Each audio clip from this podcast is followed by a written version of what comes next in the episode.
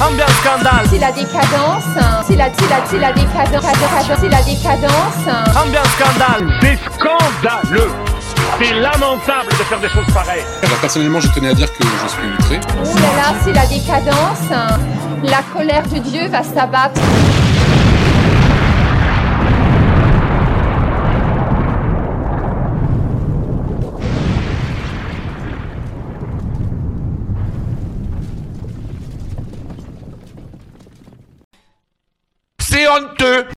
Bienvenue à tous dans le septième épisode des Scandales au cinéma. Pour cet avant-dernier épisode, nous nous intéresserons au macabre.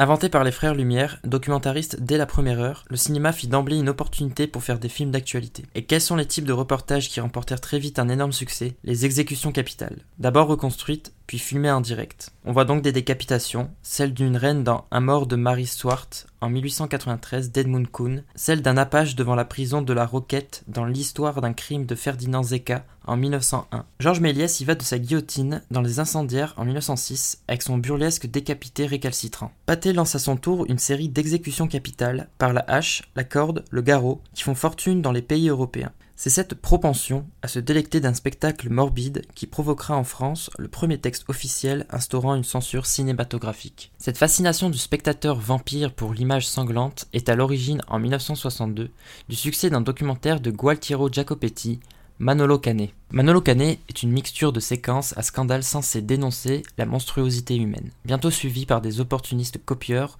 au point qu'on donne un nom à ces reportages axés sur le sensationnalisme, les mondofilms. Parmi eux, Africa Adio, sorti en 1965, vaudra à Jacopetti d'être inculpé de triple homicide volontaire pour avoir filmé sur le vif une scène dans laquelle trois enfants Simba sont abattus par des mercenaires qui auraient attendu le signal du réalisateur pour tirer. Mais aussi et surtout, le film est honteusement raciste, voire pro-colonialiste, donc la pellicule est saisie.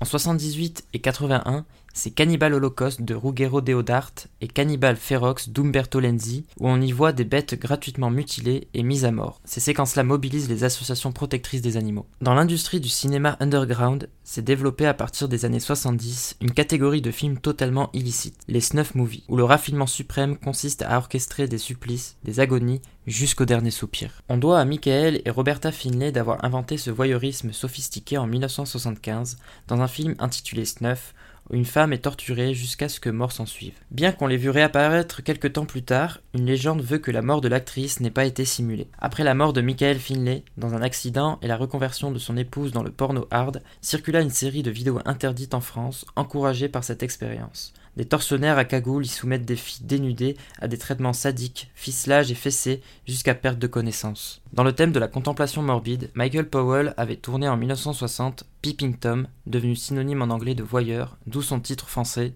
Le Voyeur. Le film raconte l'histoire d'un jeune homme qui attire chez lui de jolies femmes afin de filmer leur regard horrifié lorsqu'elles se rendent compte que le trépied de la caméra dissimule une épée qui les transperce. Ce film aujourd'hui considéré comme un classique fait de Michael Powell un martyr. Le voyeur fait l'objet d'une virulente campagne de presse. Derek Hill, critique de la tribune, n'hésite pas à conseiller de se débarrasser de Peeping Tom en le jetant le plus vite possible dans l'égout le plus proche. Même alors, la puanteur persisterait.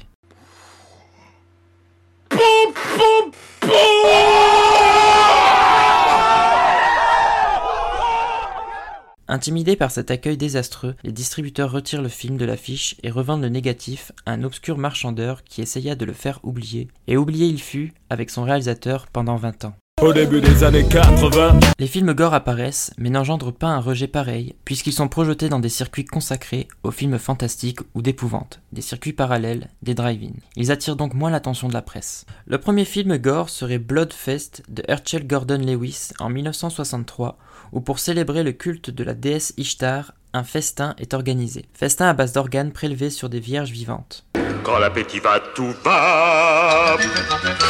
Habitué à ce type de spectacle, le critique de Midi Minuit Fantastique, Michel Camp, avoue être sorti de la projection singulièrement hagard et avoir supporté difficilement certaines séquences. Alors que peu à peu le gore semble être entré dans les mœurs et avoir influencé le cinéma d'auteur, un tueur en série psychopathe est classé X par la censure américaine après avoir attendu 3 ans pour pouvoir être projeté à cause de sa gratuité maladive. Henry, portrait d'un serial killer, en 1986 par John McNaughton, retrace quelques jours de la vie d'un authentique tueur en série, Henry Lee Lucas, accusé de 369 meurtres sans jamais porter le moindre jugement moral ni tenter d'expliquer son comportement. L'univers sordide de l'homme est dépeint sans parti pris, de façon neutre comme subi de maladroites images d'amateurs. Le monstre tue à la chaîne, sans raison, par impulsion soudaine. Cette description chirurgicale de l'épopée d'un détraqué a été taxée par des professionnels américains de films de malades destinés à des malades et accusés de cultiver une violence gratuite ainsi qu'une complaisance coupable. Son auteur par ailleurs, admiré de Scorsese et comparé à Michael Powell ou Pier Paolo Pasolini,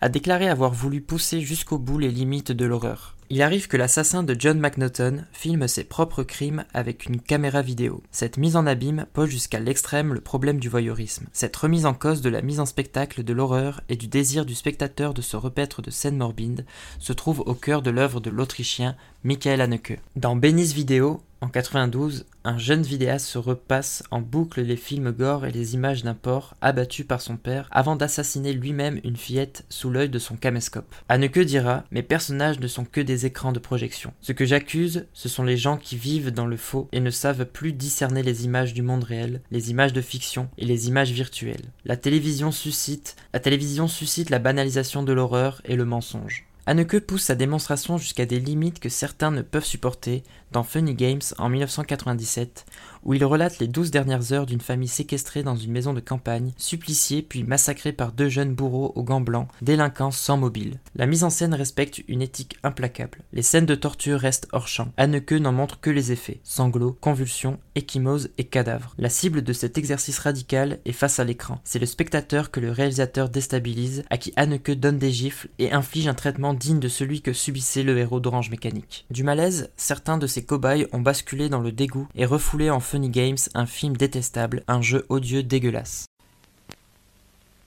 Le chef-d'œuvre de l'horreur et de l'épouvante, Massacre à la tronçonneuse.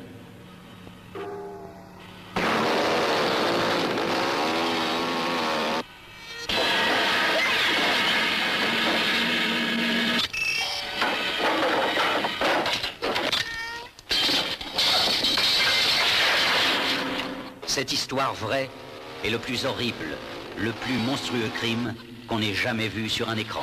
Le fameux Massacre à la tronçonneuse en 73 de Toby Hooper n'est pas à proprement parler un film gore. La boucherie annoncée par le titre y est suggérée. Elle n'y est jamais réellement montrée. Se faisant passer pour un documentaire, ce film brut plonge cinq jeunes en vadrouille au Texas dans un abominable cauchemar. Sur fond sonore de stridence infernale où l'on perçoit le son de ferrailles entrechoquées, de cochons égorgés, de hurlements humains ou de cris échappés d'un poulailler, surgissent un autostoppeur exalté, un tueur fou en tablier de boucher et au visage recouvert d'un masque de cuir, qui pourchasse les vacanciers dans une maison macabre, en une hallucinante sarabande qui se termine par un festin cannibale. Construit sur la dissonance, Massacre à la tronçonneuse cultive d'un bout à l'autre une narration malsaine, évitant délibérément toute explication relationnelle, psychologique, surnaturelle, afin de montrer une Amérique déconstruite par les soubresauts de son histoire. Fresque absurde, peinture d'un pays en proie aux pires pulsions, au pire dérèglement et à la barbarie, chaos de flash sur fond d'apocalypse, le film dénonce une société en pleine décomposition.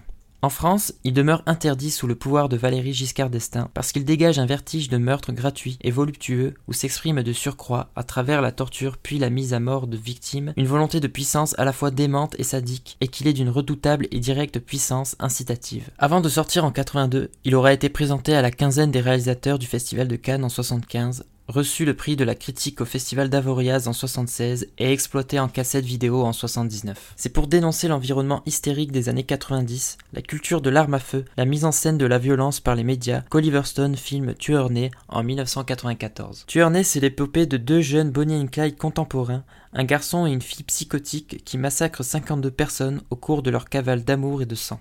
La profession de foi du héros est tout le monde a le démon en lui. Si le démon est ici, il se nourrit de la haine. Il taillade, il tue, il viole. Seuls les salauds survivent. On dit qu'on est de la merde dès nos premiers souffles. Au bout d'un moment, on devient mauvais. Je fais le même rêve depuis que je suis gosse. Je cours avec des animaux dans la nuit. Je mange tous les animaux de la forêt. La mort, la mort, rien d'autre. En dépit de l'intention de l'auteur, le film grise-t-il ses spectateurs? C'est ce que lui reprochent ses détracteurs, surtout lorsqu'aux États-Unis, un jeune couple d'assassins avoue s'être inspiré de la vidéo du film. Une requête en responsabilité civile est alors engagée contre Warner Home Video, les studios Warner, les actionnaires, producteurs et le réalisateur du film. L'avocat des plaignants s'appuie sur une disposition du Code civil français, toujours en vigueur en Louisiane, la négligence comme cause de la responsabilité. En France, un jeune parricide revendique à son tour l'héritage des héros d'Oliver Stone. Comme cette gamine de 17 ans qui avoue qu'elle rêve d'empoisonner ses parents pour les voir crever à petit feu, et qu'elle a enfermé un jour son hamster dans le four afin de filmer son agonie au caméscope. Ou comme ce duo d'amis qui s'inspire du générique pour mettre en scène l'exécution d'un copain. Enfin, Florence Ray, meurtrière avec Audrey Maupin d'un chauffeur de taxi, deux gardiens de la paix et d'un motard policier, révèle qu'elle avait choisi pour devise cette phrase tirée du film Il suffit d'avoir un flingue à la main pour que tout devienne clair. La même année en Suède, le meurtre d'une fillette norvégienne battue à mort par trois gamins de 5 ans suscite une telle émotion que les responsables de chaînes de télévision TV2 et TV3 décident de supprimer de leur grille de programme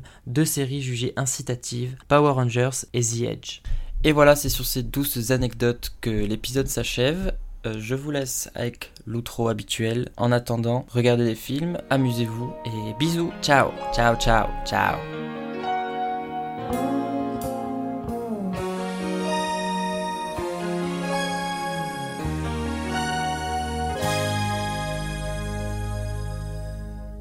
Que ça valait le coup. Qu'est-ce qui valait le coup? De massacrer tous ces pauvres gens et de vous retrouver séparés de votre amour à tout jamais. Vous voulez savoir si un instant de ma pureté valait une vie de vos mensonges, Wayne? Vous allez m'expliquer où est la pureté sans laquelle vous ne pouvez pas vivre dans les 52 personnes qui ne sont plus là parce qu'elles vous ont rencontré, vous et Mallory. Où est votre foutue pureté là-dedans? D'où vous sortez ça? Ah, Vous pouvez pas comprendre. Vous et moi, on n'est pas de la même espèce. J'ai fait comme vous et puis j'ai évolué. De votre point de vue, vous êtes un homme du mien. Vous êtes un singe. Même pas un singe, une créature des médias. Les médias, c'est comme le temps, sauf que c'est fait par l'homme. Le meurtre, c'est pur. C'est vous qui l'avez rendu impur. Par votre acharnement à vendre de la peur. Vous dites pourquoi? Je dis à quoi bon? Vous avez fini? Maintenant, arrêtons ces délires et soyons francs. C'est quoi cette pureté que vous ressentez quand vous tuez? C'est quoi dans le Et ne mentez pas Eh ben, faut avoir un flingue à la main. Et alors là, tout devient clair. Ça l'a été pour moi la première fois. C'est là que j'ai compris ce qu'était ma vraie vocation. Quelle vocation, Mickey